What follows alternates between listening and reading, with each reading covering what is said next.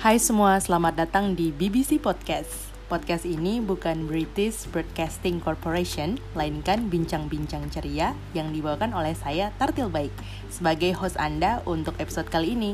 Nah, di BBC Podcast kami akan membahas banyak hal dari hot issue, opini, tips dan trik, story, history, dan passion. So, stay tuned. Jarang banget nih kita berbicara tentang girl stuff. Terakhir kali kayaknya di season pertama kali ya, itu pun hanya mengulas sebuah buku tentang cara diet menurut perspektif dokter atau dari dunia kesehatan yang bisa dikatakan kalau mau berdiet model seperti buku tersebut, kita harus menyesuaikan dengan sumber makanan yang ada di Indonesia, which is agak sedikit membingungkan dan agak susah.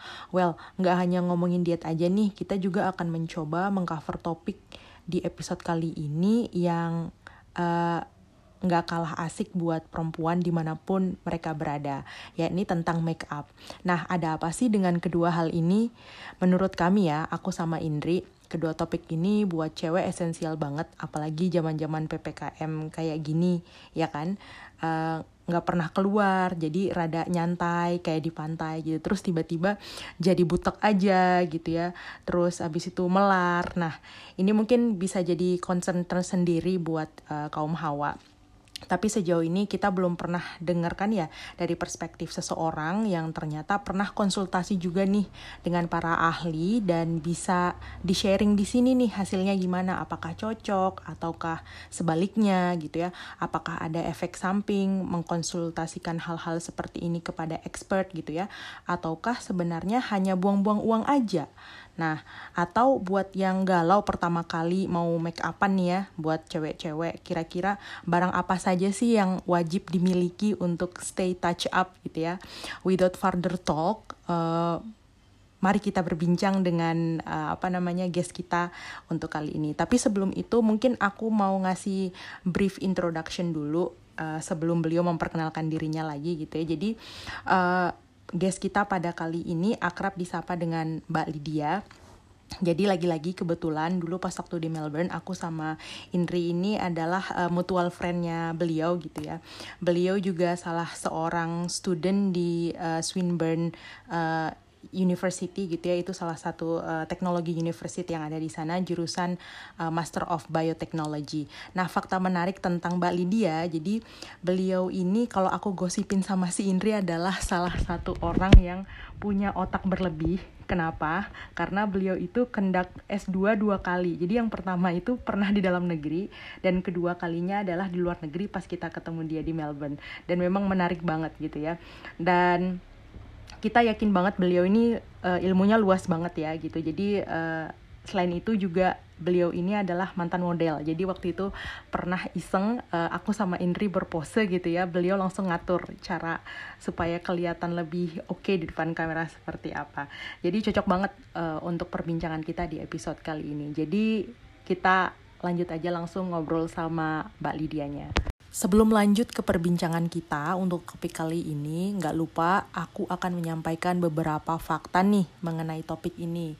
Yang pertama, di tahun 2020, pas tahun lalu banget, BPOM daerah Semarang pernah mengamankan sebanyak sekitar 137 dan sebuah obat tanpa izin edar alias ilegal dengan keuntungan sebesar 1 miliar rupiah. Maksudnya dari bisnis kosmetik dan obat tersebut keuntungannya sekitar 1 miliar rupiah. Jadi jenis kosmetiknya beragam, di antara lain pensil alis, parfum, lotion, krim wajah, dan lain-lainnya. Selain itu, produk kosmetik kosmetik ilegal tersebut dari kemasannya bertuliskan bahasa Cina, Thailand, dan Prancis. Wah, kayaknya harus hati-hati ya kalau misalnya mau beli uh, kosmetik yang janji-janjinya katanya memutihkan dan seterusnya terus tulisannya agak aneh dan tidak ada logo BPOM-nya. Uh, sorry, tidak ada nomor uh, apa namanya resmi dari BPOM tersebut. Nah, tidak hanya ini saja ya. Kalau kalian kepo mungkin bisa searching di internet. Ternyata banyak juga kejadian yang sama di beberapa daerah lainnya di Indonesia. Tapi itu kayak di tahun 2019 dan juga 2018. Yang kedua, Nah, siapa nih yang masih terperangkap dengan ungkapan kalau punya kulit putih pasti lebih cantik? Nah, dan bela-belain untuk beli lotion pemutih atau whitening cream. Pokoknya apa pun yang bisa memutihkan. Wah, kalau kalian tahu fakta yang satu ini mungkin agak sanksi ya untuk memutihkan kulit. Jadi berdasarkan penjelasan klinis di beberapa artikel uh, kesehatan gitu ya, krim atau lotion yang memberikan efek putih dengan waktu yang singkat. Kalau misalnya ada janji-janji singkatnya gitu ya, uh, bisa jadi mengandung zat yang berbahaya seperti merkuri. Wah, ngeri juga ya. Yang nggak tahu merkuri itu apa bisa cek di episode uh, sebelumnya. Kita membicarakan tentang merkuri juga. Nah, yang ketiga, ngomong-ngomong fakta diet nih. Akhirnya kita uh, ngomong tentang fakta diet. Ada beberapa hal yang membuat diet kita itu selalu gagal. Jadi dilansir dari beberapa uh, jurnal artikel kesehatan, diet yang gagal itu bisa jadi dikarenakan kita melupakan sarapan pagi. Wah, ternyata sarapan pagi penting ya. Padahal uh, kenapa sih ya? Uh, sarapan pagi itu penting karena aktivitas kita di pagi hari menjelang siang itu lumayan berat, di mana 25% dari kebutuh kebutuhan kalori kita dikonsumsi saat sarapan. Mbak, uh, kita langsung bincang-bincang nih Mbak, tapi sebelum kita berbincang-bincang, mungkin uh, bisa kasih brief introduction dulu, nama, sekarang posisinya di mana, aktivitasnya ngapain aja Mbak? Oke, aku sapa dulu ya. Assalamualaikum warahmatullahi wabarakatuh. Tartil, apa kabar? Alhamdulillah baik, Mbak. Baik, Alhamdulillah. Mudah-mudahan teman-teman juga pada baik ya. Apa eh, di saat pandemi ini juga semoga semua masih sehat-sehat semua. Ya, perkenalkan eh, aku mau Lydia Aulia Fikriana atau biasa panggil Lydia aja.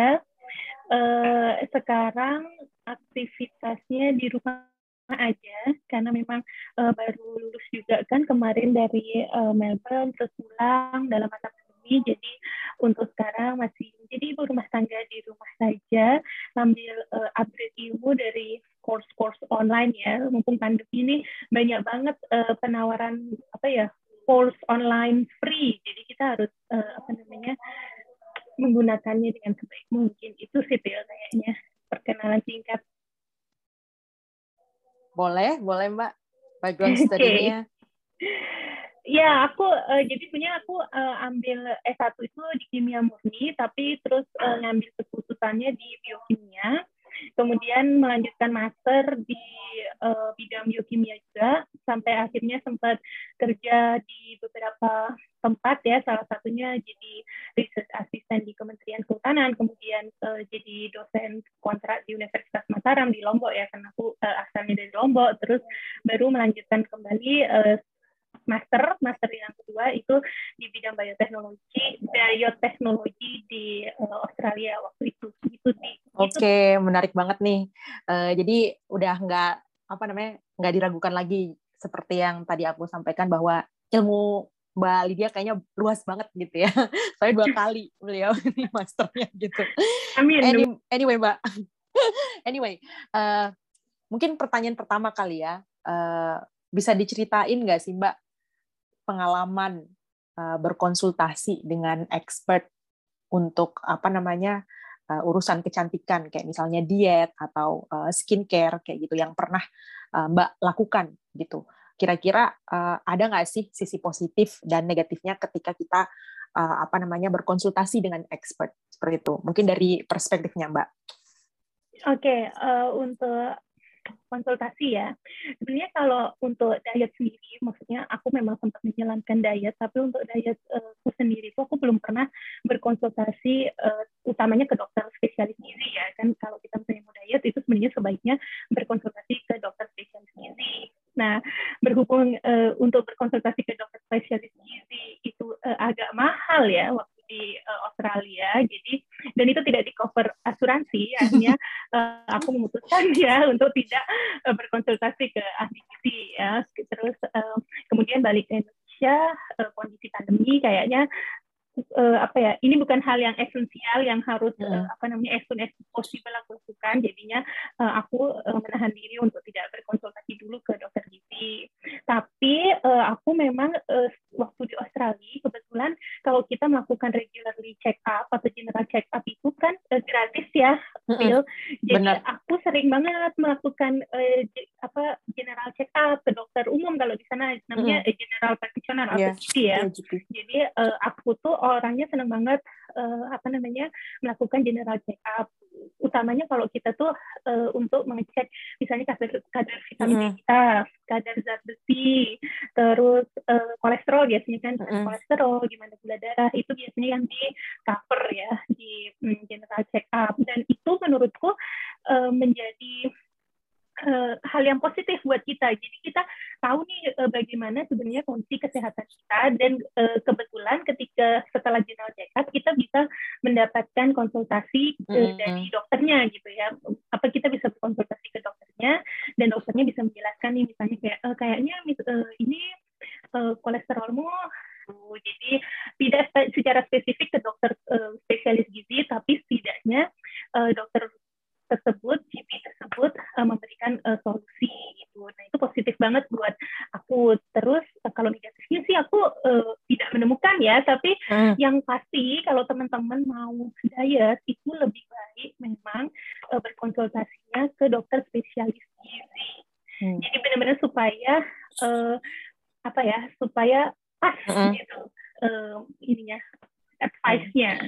Sarannya lebih terarah gitu ya. Nah, Ya benar lebih terarah gitu.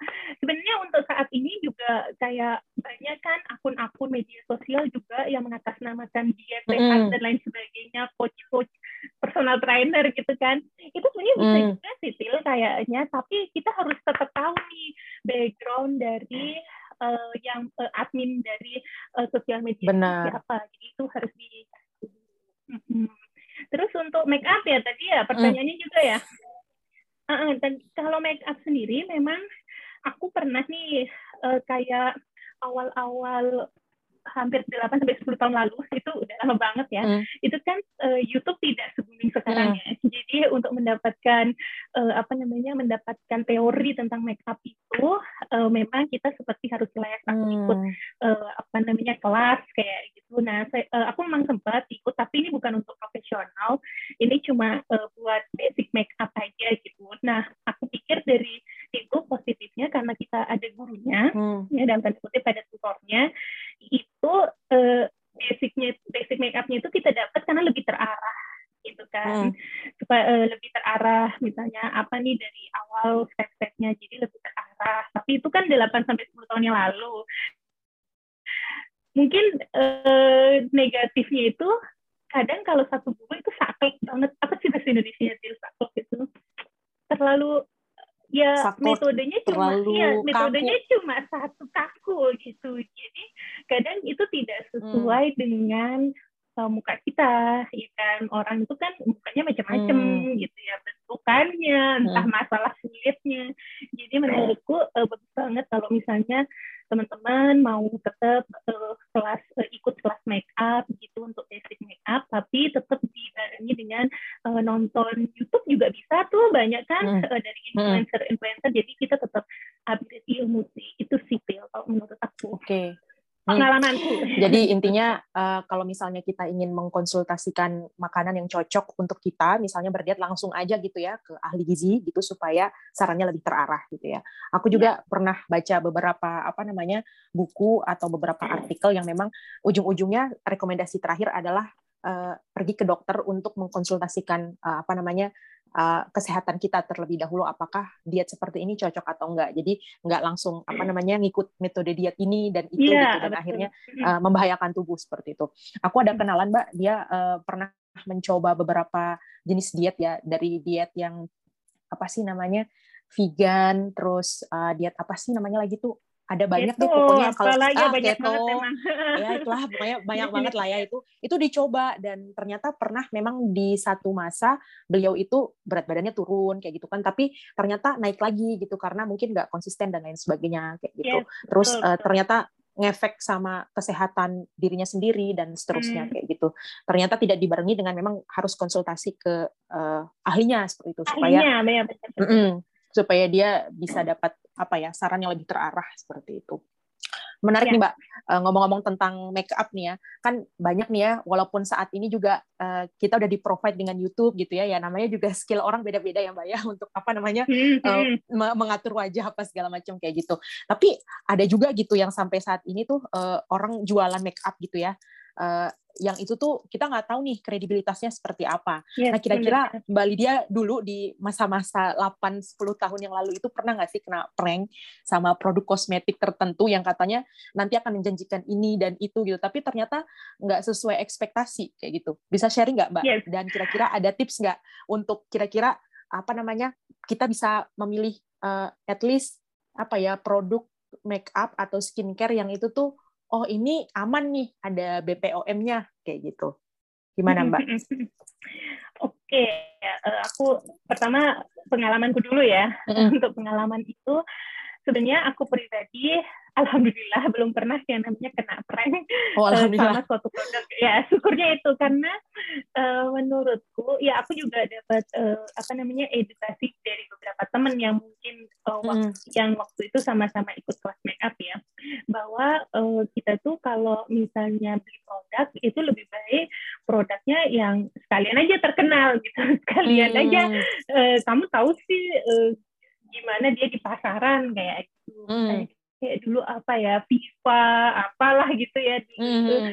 dan kebetulan juga pada masa itu tidak seperti saat ini yang orang bisa ber, menjual bebas di uh, apa namanya e-commerce ya kayak mm, betul, dan betul. di sosial media kan jadinya kita mungkin akhirnya mengikuti uh, tren yang ya udah yang pasti terkenal aja ya untungnya seperti itu mm-hmm. nah uh, itu yang untuk makeup cuma kalau yang untuk diet ini mungkin nggak sesuai sama pertanyaannya tadi tapi aku mm. pernah nih yang kena mm. yang oh. diet jelaskan mbak iya iya kalau diet ini kan banyak banget tuh ya kayak semacam apa ya uh, ya kayak MLM ya kita nggak usah okay. sebut merek okay, lah ya okay. banyak MLM yang akhirnya kita I think I got uh, it oke okay. ya yeah, you know like kita tuh di, di provide gitu bahwa misalnya hmm. susu A bisa menurunkan berat badan ya karena uh, pada saat itu pasti di saat usia misalnya kita di usia 20-an itu kan uh, sangat stres banget ya kalau misalnya punya berat badan yang uh, tidak standar gitu ya tidak standar yeah. uh, di antara teman-teman akhirnya coba tapi ternyata uh, itu tuh tidak berpengaruh bukan tidak berpengaruh tapi itu malah membuat berat badanku tuh naik hmm. gitu karena mungkin kesalahannya waktu itu adalah uh, aku tidak terlalu paham bagaimana uh, bagaimana pokoknya yang aku paham adalah minum susu itu kamu bakal kurus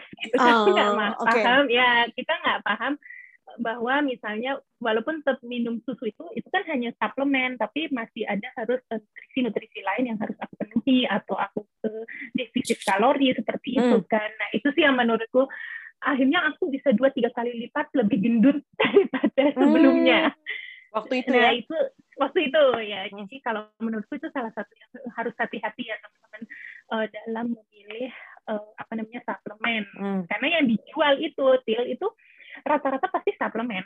Iya benar. Suplemen entah itu dalam bentuk Betul. teh, entah itu dalam bentuk susu, entah dalam mm -hmm. bentuk kapsul, itu rata-rata pasti suplemen. Nah, yang harus uh, ini yang aku mau kasih tahu dulu ke teman-teman mm. gimana cara milihnya mungkin mm. ya uh, bahwa apa pun alasannya namanya diet itu kita membutuhkan yang namanya defisit kalori dan pastinya olahraga gitu kan. Mm, betul nah, sekali. yang suplemen-suplemen Iya, suplemen-suplemen itu hanya sebagai penunjang seperti itu. Nah, untuk make up sendiri, bagaimana cara memilihnya ya? Tadi, still ya, karena sekarang lagi banyak mm -hmm. ya.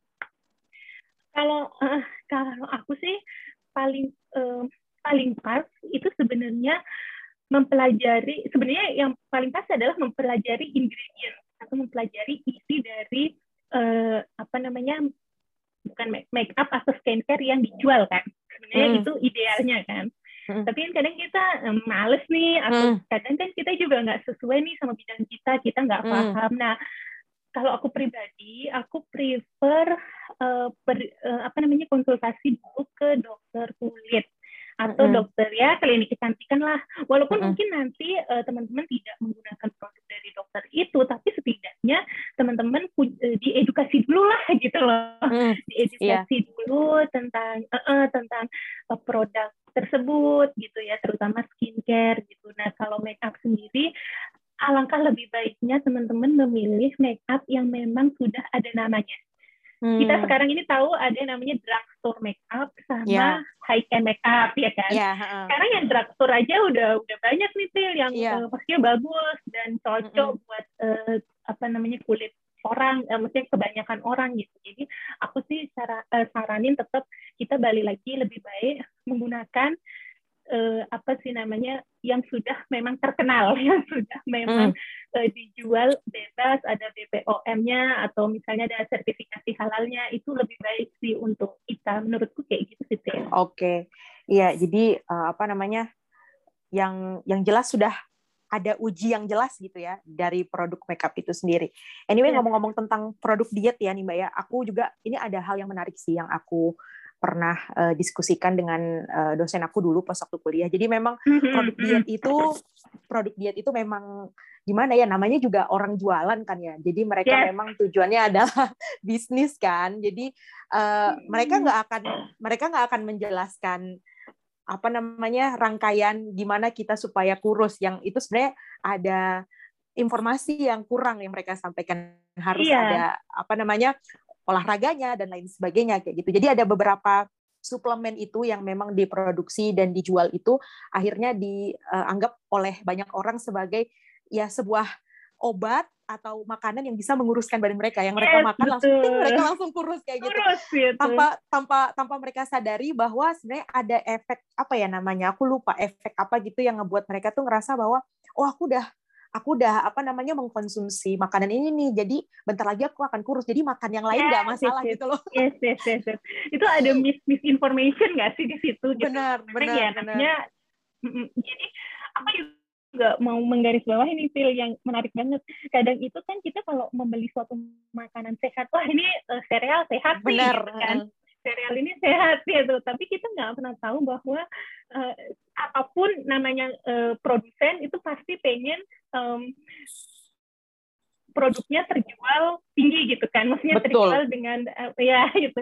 Nah di situ tuh juga jangan langsung serta-merta wah sereal sehat nih, aku mesti konsumsi ini supaya eh, sehat gitu. Mm-mm. Padahal eh, itu itu adalah salah satu highly processed food ya, maksudnya Betul, tetap betul melewati banyak sekali. proses gitu kan. Itu Mm-mm. yang mungkin teman-teman harus garis bawahi gitu, jangan apa-apa karena ada embel-embel sehat, alami gitu, terus tiba-tiba udah gitu aja dikonsumsi mentah-mentah gitu lah. Maksudku Bener banget, Mbak. dalam tanda kutip ya. Mm-mm. gitu. Yes, Phil. jadi Setuju after effect-nya itu yang mengerikan jadi Iya, sebenarnya walaupun ada makanan yang berlabel ini sehat ini melangsingkan apa segala macam nanti efek psikologinya si consumer itu yang tiba-tiba langsung oh ya ini kan makanan sehat jadi sebenarnya nggak apa-apa ada tambahan makanan lain yang kita nggak sadar benar, benar, benar. Jadi Itu sangat menyebalkan. Kita kayaknya ya, otak kita kayaknya udah terekam, oh ini sehat, ini bisa dimakan nih, ada masalah Mm-mm. gitu. Iya sih benar. Benar banget itu, aku setuju banget. Dan itu kayaknya eh, semakin hari, semakin banyak banget eh, produsen yang seperti itu ya, maksudnya makanan-makanan yang seperti itu ya. Iya, aku bercandaannya sama teman-temanku eh, dulu pas waktu kuliah jualan si produsen nih berhasil sampai mereka dapat untung berarti emang marketing S3-nya jalan sih. Yes, betul. Jago banget ya. Bercandaannya gitu. Ya. Iya, benar, benar, benar. Oke Mbak, Tapi Eh, itu tadi kan ngomong-ngomong, butuh- Mm, ya aku dikit aja kayaknya itu memang butuh edukasi Mm. ya untuk teman-teman terutama Mm. generasi muda sekarang ya generasi apa ya milenial ya apa ya bilangnya generasi Z, iya generasi Z eh, untuk apa Iya. sih namanya terus eh, jangan termakan hanya dengan advertisement gitu kan betul. heeh. Ya mudah-mudahan kita yang sadar ini bisa meyakinkan mereka ya Mbak. Kadang-kadang soalnya orang-orang seperti itu di apa namanya dikasih nasihat malah wah kita yang dimarahin tuh. Iya benar kadang-kadang suka gitu. Aduh capek juga nih edukasi gini. itu memang harus uh, continue kayaknya. Edukasi itu mm -hmm. harus continue sih iya. Iya. Mudah-mudahan dengan mereka mendengarkan podcast ini gitu kan tiba-tiba mereka langsung tercerahkan. Oke. Okay. amin. Aku berharap banget sih biar nggak banyak yang salah kaprah lagi sih. Iya betul betul betul Oke Mbak, tadi ngomong-ngomong tentang make up kan, uh, tadi sarannya Mbak kalau misalnya kita mau milih-milih make up bagi pemula itu, jadi sebaiknya kita konsultasi terlebih dahulu ya sama apa namanya expertnya, sama uh, dokter kulit gitu ya. At least kita mengetahui apa namanya kondisi kulit kita seperti apa gitu ya kita jenis kulit yang seperti apa kemudian baru nanti kita bisa ke poin uh, apa namanya ingredients yang ada di apa namanya bahan-bahan makeup itu hmm, sendiri gitu ya dan kalau memang punya apa namanya rezeki berlebih why not kalau misalnya uh, beli yang memang sudah yeah. ada namanya gitu ya yang memang sudah teruji dengan baik itu kemudian digunakan agar nggak nggak terjadi apa-apa hmm, dengan mukanya seperti itu. Betul banget. Uh, itu itu ini banget sih kayak misalnya itu aku nggak tahu sih latah banget ya beberapa teman-teman yang aku tahu sih pas waktu di pas datang ke Melbourne ya mungkin karena memang di Indonesia uh, pilihan makeup kita terbatas juga ya sesuai dengan apa namanya ya, uh, jumlah apa jumlah duit yang ada di yeah, dompet yeah, gitu ya. Yeah, Jadi yeah, yeah. pilihannya itu itu aja gitu. Kemudian pas waktu datang ke Melbourne, mungkin mereka nggak cek ke dokter kulit dulu gitu. Padahal mereka mungkin punya kesempatan dan punya peluang untuk mendapatkan informasi lebih tentang kulit mereka kan. Ada yeah, yang beberapa yeah, langsung yeah. wah langsung beli aja tuh mbak. Uh, kosmetik Semuanya yang mungkin gitu. mereka oh, oh gitu. Dicoba-coba lah makin maksudnya mukanya makin uh, apa namanya mungkin nggak se nggak sebaik pertama kali dia datang kayak gitu. Ya mm -mm. jadi memang penting banget ya untuk dikomunikasikan ke dokter kulit iya, itu sangat sangat penting supaya sih kalau menurut mm, karena kan apa namanya datang ke tempat baru kan suasananya baru, iklimnya baru. Yeah, gitu kan. Tapi yeah. emang sih uh -uh, Melbourne itu karena mungkin ini kali ya Mbak, apa namanya kelembapannya yang rendah kali ya, ya itu agak sedikit. Uh. agak yeah, kadang... untuk orang cocok-cocok aja sama yeah, bener, apa namanya. Bener-bener kadang itu kan uh, kita tuh kalau misalnya aplikasi make up ya udah uh, aplikasi aja sembarang aja gitu hmm. tapi kadang lupa kalau misalnya saya ke uh, apa tempat yang berbeda hmm. iklim yang berbeda gitu tuh kan mempengaruhi uh, kulit hmm. kita ya kayak aku contohnya dulu waktu di mm, Indonesia ketika masih di Indonesia tuh kulitnya normal-normal hmm. aja terus tiba-tiba sampai di Melbourne berapa tahun itu udah mulai hmm. dry dan skincare yang dipakai pun akhirnya hmm. harus berbeda hmm. gitu kan beda kan antara eh, yang eh, kita menggunakan eh, apa namanya di daerah apa ya kalau di Melbourne itu namanya subtropis ya subtropis ya? Iya uh, subtropis. Uh, uh, di subtropis itu berbeda sih. Itu aku pengalamannya itu sih Iya, wajar sih kalau misalnya uh, apa namanya yang pindah juga langsung beralih ke skincare yang agak sedikit yeah, mahal ya. Yeah, Maksudnya betul. untuk hitungan Indonesia ya. Betul betul. Tapi betul. kalau hitung-hitungan sana itu udah masuk murah banget murah gitu banget, ya, Mbak ya. Iya, iya, Di sana murah banget dan itu tuh kayaknya untuk uh, orang-orang yang gak ada duit. Iya, betul betul. Skincare-nya itu aja. Jadi sebenarnya itu kalau padahal balik ke Indonesia tuh ya Allah mahal banget. Mahal banget. Jadi kalau menurutku juga sih buat teman-teman kalau misalnya ini misalnya ada teman-teman yang mau sekolah atau gimana di luar hmm. negeri itu sebenarnya nggak perlu sih bawa skincare dari Indonesia yang banyak banget gitu ya maksudnya Catat, aduh aku betul keluar sekali. Ya, aku pengen banget nih karena nggak akan berguna.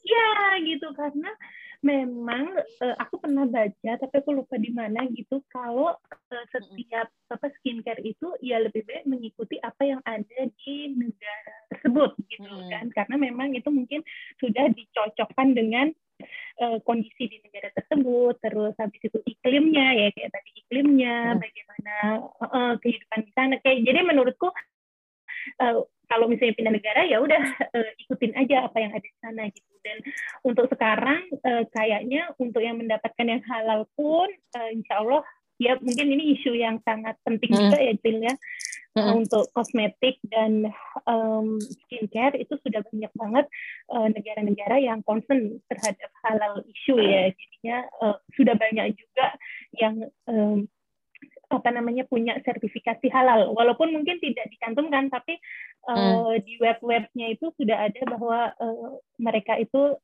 produksi skincare halal atau kosmetik halal seperti itu sih Wah menarik menarik ini informasi yang penting nih. Oke okay.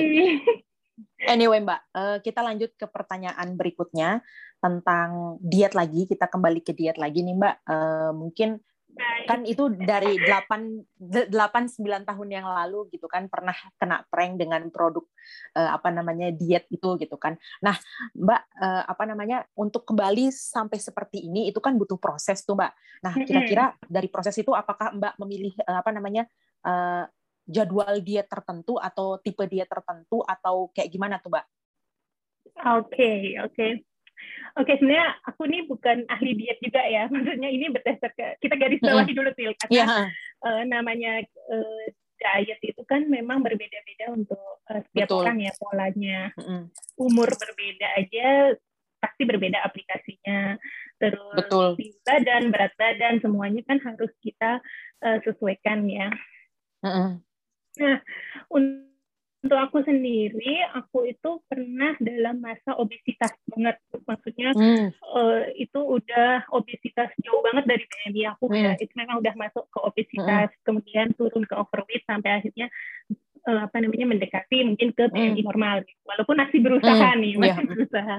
Nah untuk dulu memang uh, mungkin gini, teman-teman berpikir bahwa diet itu adalah sesuatu yang akan kita lakukan sekarang ya untuk sekarang aja, mm-hmm. tapi tidak untuk jangka waktu panjang dan tidak untuk seumur hidup. Sedangkan mm. seharus aku pun berpikir demikian 10 tahun, mm. 8 tahun yang lalu bahwa mm-hmm. diet adalah sesuatu yang aku kerjakan sekarang. Kalau berat badanku udah turun 10 kilo ya udah berhasil, hmm. oke okay kan? Tapi ternyata setelah aku uh, banyak baca, ikut course online juga, aku beberapa hmm. kali ikut course online tentang food healthy dan sebagainya, bahwa uh, namanya diet yang harus kita tekankan itu adalah sesuatu yang long term akan terus berjalan seumur hidup kita. Nah, dari situ itu aku berpikir masa sih seumur hidup nggak bisa makan enak hmm, karena diet betul.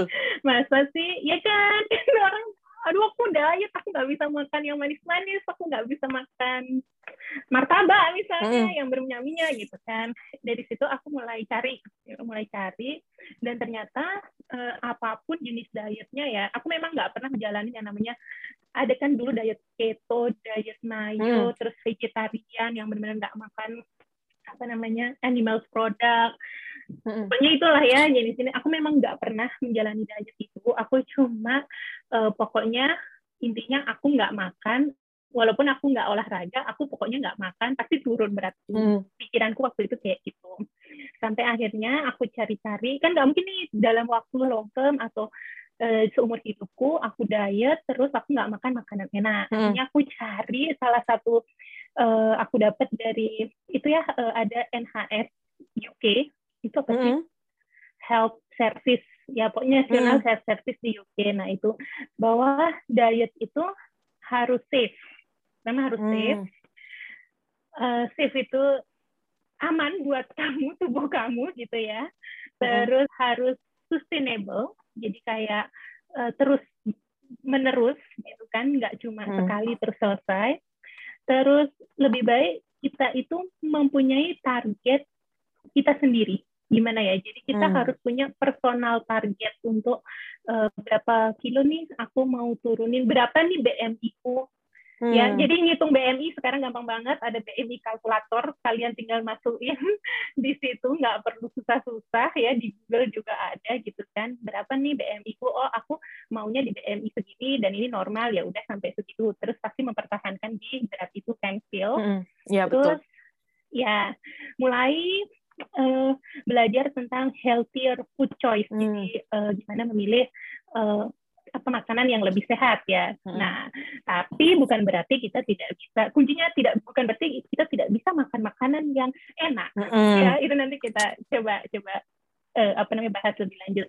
Kemudian exercise itu pasti ya, pasti apalagi masa pandemi ini yang mungkin kita um, banyak rebahan hmm. atau less Aku activity banget. ya kan less activity di rumah ya di rumah aja gitu kan itu uh, exercise ringan itu sepertinya penting banget. Penting banget sih menurut hmm. aku. Kecuali kalau kita punya uh, high hmm. mobility ya kayak itu mungkin kita nggak perlu tapi kalau misalnya kita memang di rumah aja dengan kurang gerak itu bahkan stretching stretching ringan itu menurutku perlu oh. banget kemudian NHS juga menyebut menyebutkan bahwa gimana sih kita harus belajar bagaimana uh, prevent apa supaya berat badan kita nggak balik hmm. lagi nah itu dan jangan lupa nih satu lagi yang aku selalu lakukan adalah record oh. activity and progress jadi sebenarnya kuncinya aku sih selalu merecord maksudnya aku olahraga uh. uh, bisa kita hitungkan misalnya 30 menit olahraga ya kira-kira ya hmm, kira-kira yang yeah. kedua seperti itu aku hanya ngira-ngira aja dan uh, apa sih aku catat. Biasanya kalau dengan kita mencatat itu uh, kita jadi apa ya tahu progres kita. Oh ha, berapa kali olahraga atau kita makan apa nih hari ini kayak itu sih. Itu caraku sekarang ya hmm. maksudnya cara diet sekarang dengan aku belum konsultasi ke dokter gizi ya sejak hmm. karena pandemi ini pastinya dan uh, tidak menggunakan personal trainer. Maksudnya hmm. aku, aku bukan bilang uh, harus seperti aku tapi hmm. kalau misalnya ada teman-teman yang mau pakai personal trainer atau misalnya bisa ke dokter gizi itu lebih baik lagi. Hmm. Tapi kalau aku sih mengikuti uh, dari yaitu National Health Service-nya UK bahwa safe safe dalam artian safe untuk kalian gitu kan harus terus sustainable tidak berhenti uh -uh. tidak instan uh, terus jangan khawatir dengan berat badan yang turun berkala maksudnya hmm. gini untuk aku satu bulan cukup nih uh, menurunkan berat badan satu dua kilo maksimal empat uh -uh. kilo it's okay gitu kan kita hmm. nggak hmm. nggak usah apa ya aduh aku pengen 20 kilo pokoknya dalam waktu tiga bulan gitu banyak yang berpikiran seperti itu gitu iya, iya. cuma uh, positifnya kalau kita turun ini banyak banget sih penelitiannya juga ya Atil kalau kita turunnya itu gradually apa namanya steady ya penurunannya hmm. misalnya satu kilo satu bulan ketika kita mungkin ada uh, ada period yang kita tuh makan agak banyak hmm. berat kita tuh nggak akan langsung drastis naik tidak akan hmm. kembali drastis naik daripada kita up langsung ke 20 kilo tapi ada masanya kita bosan terus habis itu kita makan banyak nah naik Wah. kan berat ini noted banget gitu. sih informasi ini noted banget sih iya kayaknya benar-benar kayak soalnya supaya supaya teman-teman juga sebenarnya banyak yang frustasi ya artinya karena uh -uh. artinya itu mereka fokus ke tiga bulan harus turun 20 kilo yes, gitu yes, yes, yes. tiga bulan memang banyak memang banyak mungkin orang yang seperti itu gitu ya cuma hmm. rata-rata sih lebih baik kalau misalnya mau seperti itu menggunakan dokter apa datang ke dokter gizi atau personal trainer yang memang sudah hmm. mengerti bagaimana supaya kalian bisa uh, benar-benar cepat apa namanya dalam waktu tiga bulan cepat turun berat badan gitu. Hmm. Tapi kalau seperti aku yang aku berpikir bahwa ini jangka panjang dan aku nggak mau bosen hmm. dan aku melakukannya sendiri tanpa maksudnya belum ke dokter gizi ataupun menggunakan personal trainer, ya aku berpikir bahwa kita gradually aja turunnya metabolisme kita berarti kan kalau udah apa turun pelan-pelan itu metabolisme kita sudah menyesuaikan kan. Hmm. Jadi ketika kita makan banyak itu tidak kembali lagi ke posisi berat sebelumnya atau dua kali lebih lebar. Gitu. Oh. Oke, okay. menarik banget Mbak tadi uh, apa namanya penjelasannya Mbak mengenai uh, menurunkan berat badan yang gradual itu atau yang sedikit demi sedikit itu jauh lebih baik ketimbang menargetkan hmm. uh, turunnya berat badan kayak misalnya dengan jumlah tertentu misalnya 10 kg dalam satu bulan uh, terakhir atau eh satu bulan berikutnya kayak gitu ya. Karena efeknya itu uh, efek yang berkelanjutan ya ternyata ya. Jadi yang tadi yeah, penjelasannya Mbak Lydia, ya. Iya. Jadi kalau misalnya uh, turunnya misalnya dalam waktu anggaplah 10 bulan eh sorry 8 bulan turun 10 kg gitu ya. Walaupun itu sedikit demi sedikit di satu waktu kita pengen makan enak, kita nggak punya rasa bersalah gitu ya dan naiknya cuma satu kilogram kayak gitu itu kayak wah itu kayaknya yeah, harus dipertimbangkan kan tuh. Juga. Iya benar. Hmm. Tapi maksudnya aku kalau memang uh, mesti kalau memang teman-teman lagi obes banget dan pengen hmm. banget cepet turunnya, ya memang baiknya baiknya memang harus ke dokter gizi. Jadi step by stepnya itu benar-benar uh, diarahkan gitu loh. Karena kan ada yang memang uh, obesitas dan misalnya ada akhirnya penyakit karena obesitasnya hmm. dan terus turun dalam waktu cepat, nah itu lebih baik memang konsultasi ke uh, expertnya ya seperti itu sih hmm. kalau menurut aku. Menarik sih ini pembicaraan ini dengan Mbak Lydia. Anyway Mbak, uh, pertanyaan yes. terakhir untuk topik kita pada uh, episode kali ini. Nah, okay. uh, jadi ini mungkin agak common gitu ya, mungkin uh, aku sering dengar, Mbak Lydia juga sering dengar gitu ya. Uh, jadi banyak banget pernyataan akhir-akhir ini ngomong kalau misalnya perspektif cantik itu uh, apa ya bermacam-macam lah ya. Tapi khususnya di Indonesia uh, banyak banget yang mendefinisikan cantik itu sebagai orang yang punya kulit putih, berbadan tinggi, bertubuh langsing, kayak gitu. Nah, dari perspektif Mbak gimana sih gitu ya? Dan uh, perlu nggak sih orang-orang itu saat ini ikut-ikutan gitu loh bahwa uh, oh ya benar juga ya kalau misalnya yang cantik itu yang putih, tinggi gitu ya, kurus gitu ya kayak bihun gitu. Karena banyak gitu ya. Karena banyak gara-gara itu orang-orang pada insecure terus akhirnya salah beli produk kecantikan yang apa? yang bisa memutihkan kulit dalam waktu yes, hitungan detik gitu kan. Ya, Ngeri ya, banget ya. nah, iya kira-kira tips dari Mbak Lydia apa nih supaya uh, cewek-cewek di Indonesia khususnya gitu ya, mereka tetap merasa secure dengan apa yang mereka miliki. Oke, okay. well aku mau bilang dulu kalau misalnya namanya standar kecantikan orang itu kan beda-beda ya. Aku nggak bisa bilang juga kalau seseorang yang pengen putih, tinggi, langsing, gitu tuh menjadi salah ya nggak bisa juga ya Til karena bijak bijak. memang benar benar. itu.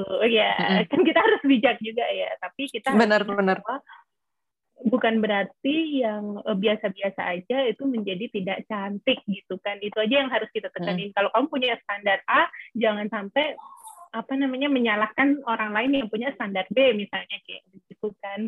Itu sih uh, yang aku mau tekankan Terus untuk sebentar sebelum masuk ke mana tadi pertanyaannya gimana sih tips-tips apa mm. uh, supaya nggak ikut-ikutan supaya tetap secure. Nah aku mm. bilang dulu bahwa kalau menurut aku cantik itu sehat. Mm. Cantik itu sehat, sehat luar dalam. Gini aja deh kayak memang uh, aku nggak mau nyalain juga ya kayak orang banyak yang bilang aku mau berbenah diri nih aku mulai mau pakai make up apa ya hmm. gitu kan banyak banget kan teman-teman yang kayak uh, hmm. begitu ya kayak karena insecure aku pengen cantik nih aku pakai make up apa ya aku mesti gimana hmm. sebenarnya itu nggak salah make up itu bisa menunjang ya bisa bikin uh, look dari wajah kita tuh lebih fresh gitu tapi sebenarnya uh, kita itu pengen terlihat cantik atau kita pengen membuat diri kita itu benar-benar cantik. Jadi maksudku kalau hmm. mau terlihat itu cuma ya udah kelihatannya aja kayak begitu, bisa ditutupi dengan make up. Kayak hmm. misalnya nih eh, punya kantong mata, kamu tutupin pakai concealer, selesai gitu kan maksudnya. Hmm. Tapi apakah itu eh, apa eh, selesai sampai di situ gitu enggak kan kita harus tetap memperbaikinya dari dalam gitu kan dengan cara ya pastinya pakai skincare terus eh, tidur yang cukup ya kan Betul. makan makanan yang bergizi pastinya dong pasti Hmm. Yang tadi cantik itu adalah sehat, jadi kita harus menyehatkan badan kita dulu gitu. Kalau kamu misalnya, kalau teman-teman misalnya nggak mau keriput, ya jangan malas olahraga hmm. gitu eh, apa uh, terjadi penuaan itu bukan serta merta karena uh, apa namanya karena usia kita hmm. tua hmm. gitu nggak juga kan karena kita mungkin kurang olahraga makanan kita tidak uh, diatur kayak gitu tidak ada balance dietnya sama exercise-nya mungkin seperti itu sih pilih buat aku cantik itu buat apa kamu punya baju hmm. bagus hmm. uh, bermerek kalau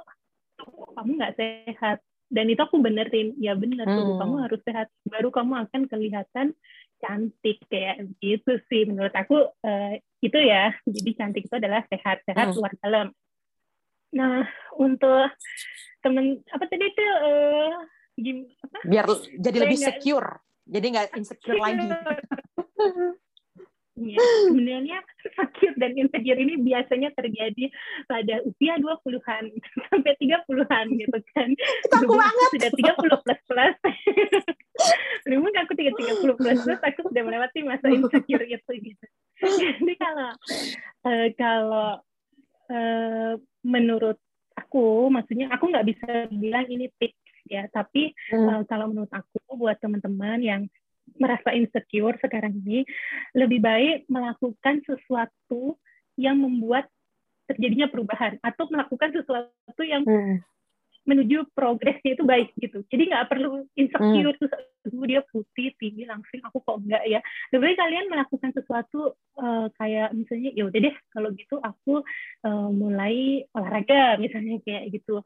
Kalau gitu hmm. aku mulai aduh aku nggak punya waktu nih buat olahraga. Oh, aku mulai uh, makan makanan yang uh, sehat misalnya aku makan makanan rumahan nggak melulu hmm. apa sih namanya pesen delivery gitu atau ya aku hmm. nggak hmm. punya waktu nih buat sekalipun aku nggak punya waktu nih buat masak aku nggak punya waktu makan di rumah delivery lah sesuatu yang mungkin uh, enak uh, apa bukan enak sehat gitu ya walaupun hmm. itu dari warteg sekalipun kita bisa loh milih uh, misalnya makan sayur lebih banyak gitu kan makan uh, apa namanya proteinnya dipilih lebih banyak mengurangi karbohidratnya makan karbohidrat nggak salah ya hmm tapi mungkin uh, porsinya jadi dikurangi kayak gitu. Uh, jadi menurutku daripada menyalahkan ke insecure apa orang lain dan akhirnya kita menjadi insecure karena orang lain, lebih baik kita melakukan sesuatu yang uh, itu tuh akan menjadi progres kita nantinya gitu loh. Jadi, nice, nice. Nice. Iya, iya, iya. Aku bukan mer me, ya, bukan supaya bijak ya. Ini klise banget, tapi dari Enggak, Mbak, beneran, tapi apa-apa kan? Tapi banyak banget mungkin yang uh, apa namanya menganggap bahwa uh, kan banyak nih ya saran-saran dari uh, apa namanya di sosial media yeah. gitu yang mungkin kita juga lihat di beberapa artikel gitu yang menurut aku mereka itu kayak melihat sebelah mata masalah uh, insecure ini gitu mereka nggak mempertimbangkan uh, apa namanya apa ya istilahnya positif dan negatifnya gitu. Yang mereka sarankan adalah ya udah jadi orang bodoh amat kayak gitu. Padahal kita nggak nggak harus bodoh amat untuk apa namanya untuk menjadi orang yang secure gitu loh. Seperti yeah. apa yang Mbak sampaikan, kenapa kita harus menyalahkan orang lain kalau misalnya kita insecure dan akhirnya kita bodoh amat padahal kita punya pilihan untuk ya maksudnya mengimprove diri kita lebih baik dengan cara yang lebih baik kayak gitu. Betul, betul. Nah, menurut aku itu bijak sih. Itu yang harus digarisbawahi oleh uh, orang-orang siapa pun mereka gitu kali ya. Yes. Yang mungkin melihat diri mereka kurang gitu ya. Instead of comparing themselves to others gitu ya, mereka masih punya banyak hal lain yang bisa mereka lakukan untuk mengimprove diri gitu. Tidak dan dan itu nggak salah menurut aku juga aku sepakat banget sama Mbak Lydia ketika seseorang itu uh, membuat standar kecantikan mereka. I think that's okay gitu loh. Dan itu acceptable karena ya sekali lagi kita mau bilang ya standar kecantikan orang beda-beda ya mbak ya. Mbak beda-beda juga tadi uh, kayak gitu. Dan dan setiap orang juga punya preferensi. Kayak misalnya cewek-cewek mungkin lagi lagi in sama apa namanya look Korea dan mereka mungkin menganggap itu sebagai standar kecantikan standar mereka untuk saat ya, ini. Uh, yang itu menurut aku juga I think it's okay gitu loh. Selama mereka responsible gitu sama apa namanya uh, pilihan mereka dan tidak menyalahkan kayak gitu. Iya benar. Nice, nice, makanya nice. instead of uh, apa namanya menyalahkan lebih baik soalnya improving mm. diri sendiri itu kan sebenarnya bentuk dari kita sayang sama diri kita sendiri ya bukan buat orang lain gitu. Betul kan. betul betul for betul, betul, betul. gitu kan. Ya. Betul itu sih menurut Betul. aku. Pokoknya okay, mbak. uh, wah mm uh, aku cuma mau bilang kayak kalau mau pakai produk apa pun gitu ya yang sekarang lagi booming di uh, apa namanya sosial media ataupun e-commerce itu sebaiknya memang teman-teman hati-hati banget. Dan sekarang itu terlalu gampang kayaknya untuk mencari informasi bahkan dari uh, apa namanya orang-orang yang punya kredibilitas ya Tilia kayak maksudnya sekarang kan banyak nih dokter Terus yang sekali. dokter kulit yang akhirnya mengedukasi melalui sosial media. Nah, sosial medianya digunakan untuk itu dulu lah, gitu hmm. untuk membaca-baca hal-hal yang positif seperti itu dulu lah, mengimprove hmm. uh, apa namanya upgrade our knowledge lah di situ. Walaupun hmm. kan kita tidak bergerak di bidang itu, tapi kan sekarang terlalu gampang untuk meningkatkan Betul knowledge sekali. kita kan gitu. Itu sih jadi nggak ada alasan untuk istilahnya mengetahui at least hal-hal dasar uh, terhadap aktivitas apa pun yang ingin kita lakukan gitu ya. Jadi nggak menutup kemungkinan seorang ibu rumah tangga itu dia bisa jadi uh, memiliki ilmu seorang dokter gizi yang dia lihat di sosial media. Ya maksudnya yes, memang bukan bener. untuk diaplikasikan uh, untuk tujuan klinis sama seperti uh, yes, si dokter yes. gizi tersebut, tetapi untuk keluarganya kayak gitu kan? Yes, betul, ya. betul banget. Benar, Dan benar, itu sekarang benar, udah banyak banget, jadi gunakan sosial media kita juga sebijak mungkin ya. Betul, betul sekali ya. Oke Mbak, wah menarik banget sih Mbak, serius nggak bohong. Perbincangan kita sangat iya, menarik. Gitu. Makasih banyak Mbak atas waktunya bisa untuk me, uh, apa ya. Mudah-mudahan bisa menginspirasi teman-teman juga ya buat uh-uh. uh, terus menggali knowledge gitu tentang diet, make up, skincare atau apa pun itu tentang kesehatan nih, terutama di masa pandemi kayak begini. Iya, mumpung mumpung banyak waktu ya Mbak ya duduk di depan yes, ini masalahnya. Laptop? Nggak ke mana-mana sih. Kan scrolling scrolling. Ya lebih baik kita scrolling scrolling yang baca-baca. ada manfaatnya. Iya benar nambah-nambah ilmu. Betul banget Pil. Hmm. Oke, thank you banget Mbak. Mudah-mudahan kalau ada kesempatan lain lagi dan memang topiknya menarik dan cocok buat Mbak Lydia, kami akan sangat senang hati banget, bersenang hati sekali kalau misalnya Mbak Lydia bisa jadi guest kami lagi. Thank you Mbak. Ya, ya. Sama-sama, Tapir. Sehat-sehat semuanya ya. Iya.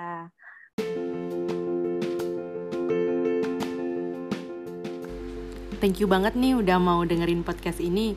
Untuk update, jangan lupa ya follow podcast kita di berbagai sosial media seperti Twitter, Facebook, dan Instagram at Bincang Ceria di Facebook Bincang Bincang Ceria. Dan jangan sampai ketinggalan episode baru setiap hari Kamis alias malam Jumat setiap jam 16.30 waktu Indonesia Barat. Sampai jumpa.